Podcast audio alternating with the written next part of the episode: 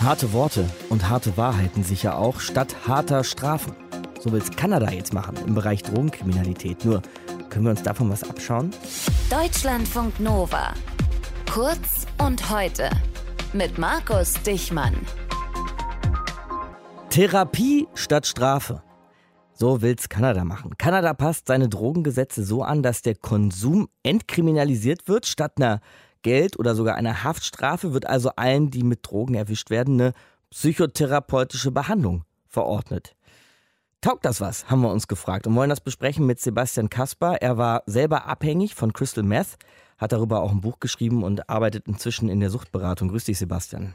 Hallo, grüß dich. Hätte dir das in deinem früheren Leben eher geholfen, runterzukommen? Therapie statt Strafe?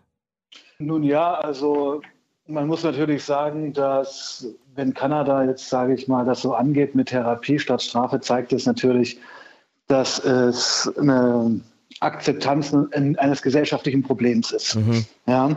Und ich meine, ja, hätte mir das geholfen?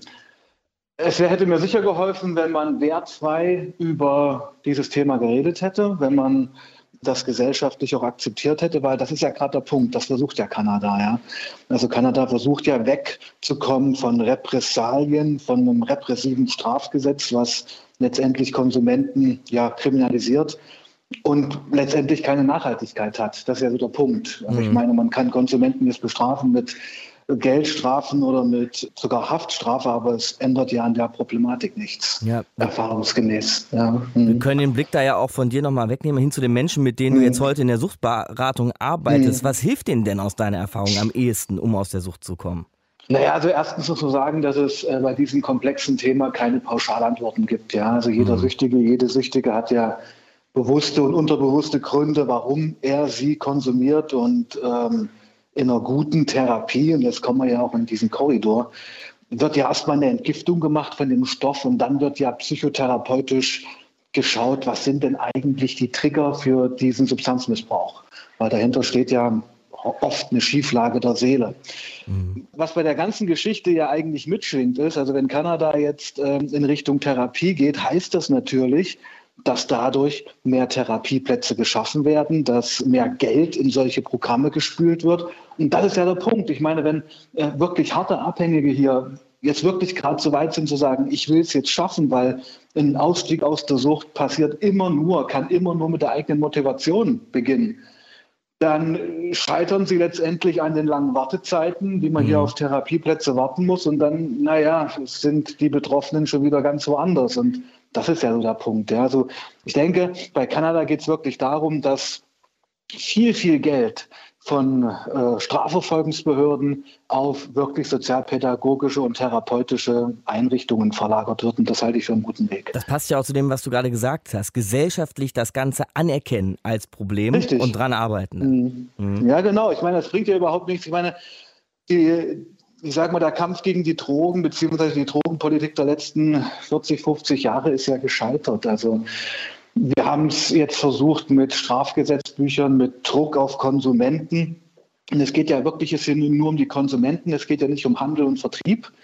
Das muss man ja wirklich getrennt betrachten. Natürlich muss der Staat und die Gesellschaft was gegen Drogenhandel und organisierte Kriminalität machen. Aber wir reden ja momentan nur über die Betroffenen. Mhm. Das ist ja der Punkt, ja. Mhm. Jetzt hast du aber auch gerade gesagt, Sebastian, da muss mhm. auch eine gewisse intrinsische Motivation beim Abhängigen da sein. Er muss auch von sich selbst Lust, nein, was heißt Lust haben, aber eine Motivation haben, mhm. mitzuarbeiten.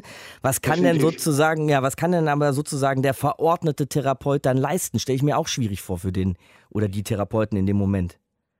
Das ist schwierig und aber letztendlich haben wir dieses Modell ja auch schon in Deutschland teilweise. Ja, also es gibt ja bei Gerichtsverfahren, äh, wenn es, sage ich mal, um einen Drogenkonsumenten geht, der durch Beschaffungskriminalität straffällig geworden ist, gibt es ja schon auch Urteile, die dem Betroffenen anbieten, entweder eine Therapie zu machen oder eine Haftstrafe anzutreten. Also das gibt es ja hier auch. Mhm. Letztendlich muss man natürlich sagen, äh, ist so eine Therapiegeschichte auch ein Angebot. Ja, und das, so muss man das auch begreifen, weil sich gerade, es ist natürlich sehr schwierig, auch gerade wenn man von äh, Privatrechten und von Recht auf die eigene Freiheit ähm, pocht, ist es natürlich schwierig, jemanden zu einer Therapie zu zwingen. Ich denke, es wird so laufen, das ist ja eher ein Modellprojekt momentan noch oder eine Idee, dass es großspurig so gefahren wird, dass man den Leuten sagt, also Leute, entweder Haftstrafe oder hier Therapieeinrichtungen haben wir das und das. Und dann könnt ihr entscheiden. Die Frage ist natürlich dann, wenn derjenige oder diejenige in die Therapie kommt, was ist die Nachhaltigkeit, was bringt das? Aber das ist ja gar nicht, glaube ich, jetzt ähm, Ziel des Ganzen, ja, mhm. sondern man versucht ja gesellschaftlich darauf zu reagieren. Und in dem Moment, in dem ich als Gesellschaft sozial und eben nicht strafgesetzlich auf, eine, auf ein Thema reagiere, heißt es ja, wir haben es akzeptiert. Das heißt, wir haben es enttabuisiert, wir reden drüber, es ist kein Stigma und das ist ja das, worüber wir auch in Deutschland reden. Genau, und das noch ganz kurz unterm Strich, Sebastian, und das sollten wir uns hier in Deutschland aus deiner Sicht von Kanada abgucken? Absolut, ja. Also es bringt uns ja gar nichts, äh, Leute wegzusperren. Letztendlich sind das auch massive Kosten, die überhaupt keinen Effekt haben. Also im Knast wird man ja bestenfalls dann noch krimineller und im Knast gibt es auch Drogen. Also ja, ich denke, und ich hatte ja auch mit einer Kollegin vor, vorher schon gesprochen, ich denke ja sogar, dass die Kosten für Therapien und für präventive Angebote letztendlich minimaler sind als für Haftkosten äh, für Betroffene, die nach zwei, drei Monaten wieder eh einfahren. Ja. Sebastian Kasper war das Suchtberater, war in einem, ich sag mal, früheren Leben auch abhängig von Crystal Meth. Darüber hat er ein Buch geschrieben, das wir euch ans Herz legen wollen. Und gerade war er zu Gast in Deutschlandfunk Nova. Deutschlandfunk Nova. Kurz und heute